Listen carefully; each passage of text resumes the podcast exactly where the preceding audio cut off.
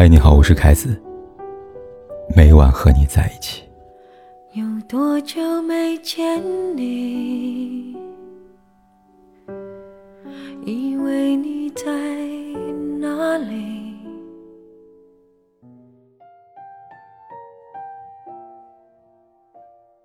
离婚冷静期真的来了。自二零二一年一月一日起，去民政局协议离婚的夫妻需要经过申请、受理。冷静期、审查、登记发证五个步骤，而在发证后，夫妻双方需要在届满离婚冷静期后的三十天内，共同到婚姻登记机关领取离婚证，逾期呢则视为撤回离婚申请。除此之外，婚姻登记机关呢将不再受理因为胁迫结婚而请求撤销的业务。此条款明确之后，引发了不少网友的不满。大部分网友认为，离婚冷静期的种种设定是在用另外一种方式呼吁大家不要结婚。他的出现，与其说是劝退离婚，不如说是劝退结婚。当然了，事情都有两面性，有反对的声音，自然就有赞同的声音。赞同此条款的网友，则认为离婚这个事情确实需要多点时间来考量。毕竟婚姻不易，且行且珍惜，不要因为意气用事。毁了一段本可以重修旧好的姻缘。但在我看来，比起争论离婚该不该冷静，男女之间更需要的是在结婚之前，给自己一段冷静期。结婚和恋爱并不一样，谈恋爱输得起，结婚输不起。当你选择和一个人结婚时，你首先考虑是自己是否已经为这段婚姻做好承担责任的准备。要知道，婚姻的源头是爱情，但婚姻却不等于爱情，更多的是责任。还记得几年前有一个女读者给我留言，说终于在三十岁之前把自己嫁出去了。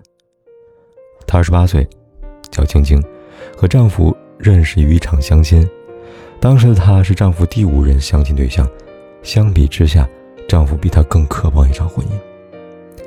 两人认识半年后，在多方考虑之下，晶晶觉得丈夫是一个靠谱。值得托付终身的人，于是两人便顺理成章的领证结婚了。然而，丈夫是通过晶晶的考验，晶晶却忘了对自己的考量。刚刚结婚那会儿，两个人过得风平浪静，生活平凡，偶有惊喜。但是时间一久，晶晶的各种问题暴露出来了。也是在这一刻，她才发现自己对于婚姻其实还没有准备好呢。结婚前，晶晶曾经和丈夫说过。自己喜欢孩子，结婚后呢，想快点要孩子，而结婚以后，她就反悔了。此时她不想用孩子来捆绑住自己，但是丈夫和丈夫的妈妈却希望晶晶可以快点怀上宝贝。毕竟丈夫三十二岁了，不年轻了，他们家太需要一个孩子了。即便如此，晶晶依然不愿妥协。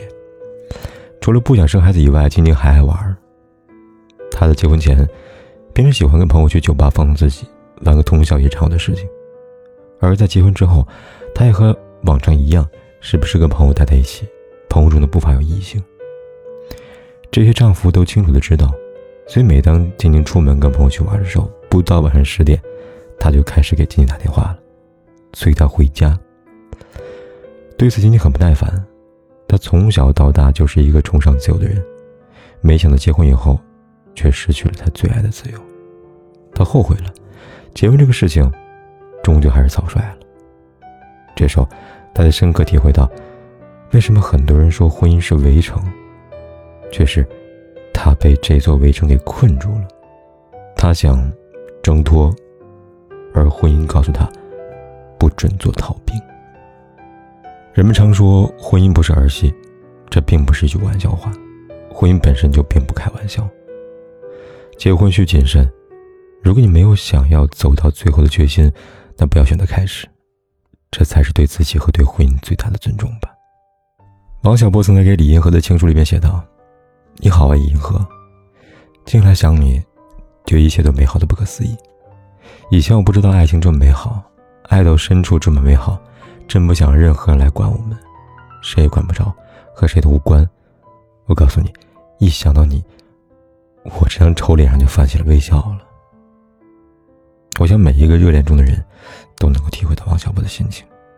爱一个人，是可以轻易拥有这个世上最美好的情绪。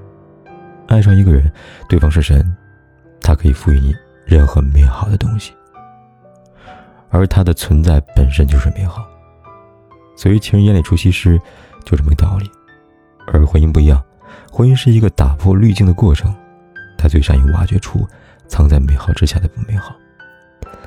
一旦你接受了，你将面对的是更加真实，却也更加长久的婚姻；而一旦你无法接受，那你将面对的便是幻想破灭的婚姻。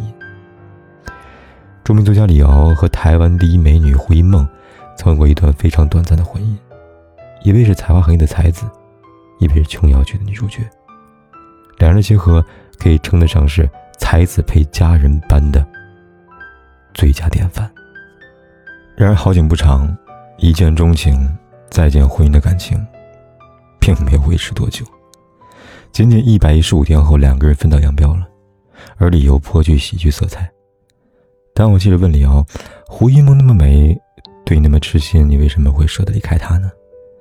李敖回道：“我是一个完美主义者。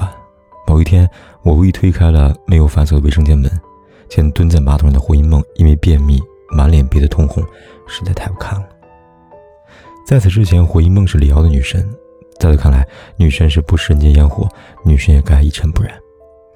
然而，事实是，胡一梦是女神，她也是个普通女人。当时听到李敖的回答，胡一梦也回道：同一屋檐下。”是没有真正的美人的。可惜的是，胡因梦懂，李敖不懂。还记得文珍曾在《我定有缺点》里面写道：“我定有缺点，定是古怪，定不能为多数人所知，定不能全获相识者的谅解，一切毋庸置疑。但就是这样一个真实的我，还可以得到你的理解。”还可以吸引你靠近，还可以让你对我依旧保持喜欢，那我们一定是最佳伴侣，这也毋庸置疑。奥克塔贝斯说过这样一句话：“爱是试图穿越他人的一次旅程，但是只有双方都举旗投降，爱才会赢得胜利。婚姻便如此，两个人都必须心甘情愿的败给对方，才能够获得长久的婚姻。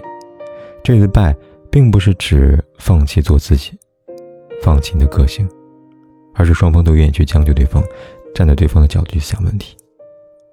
婚姻有时也是这样，不是你不好，也不是我不好，而是我们不合适。新会跟世明刚在一起的时候，一直被周围人所唱衰，因为他们不合适。但合不合适不是靠看，也不是靠说，而是靠相处。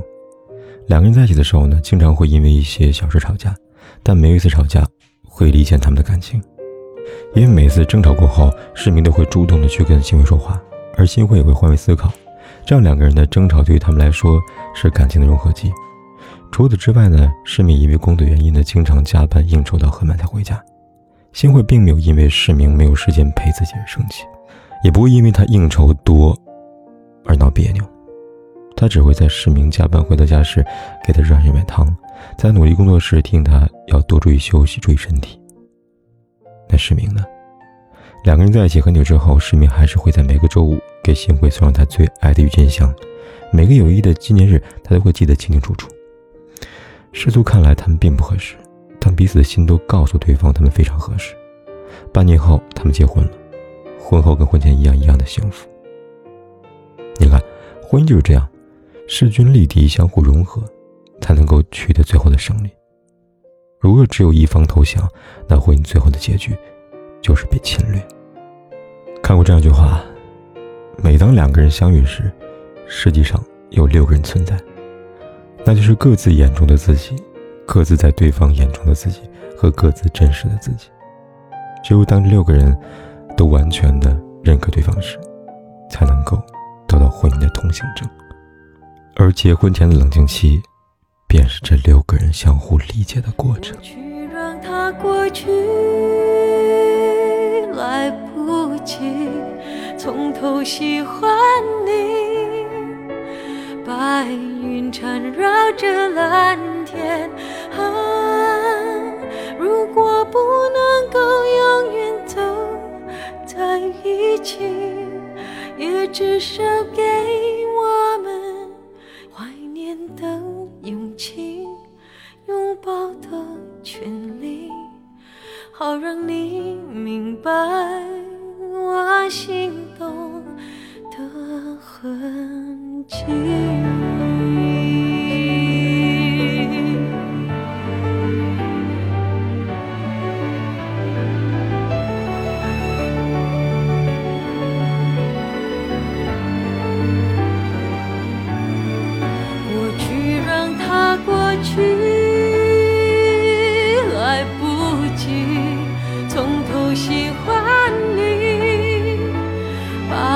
云缠绕着蓝天啊，如果不能够永远走在一起，也至少给我们怀念的勇气，拥抱的权利，好让你明白。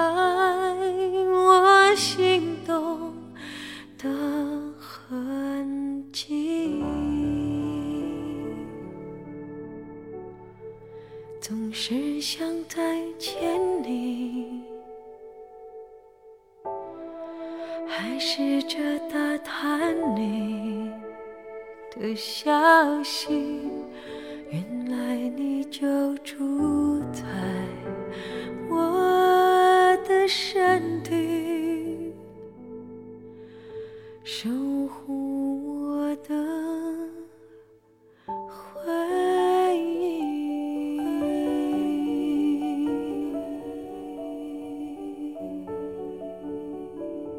不管天有多黑，夜有多晚，我都在这里等着，跟你说一声晚安。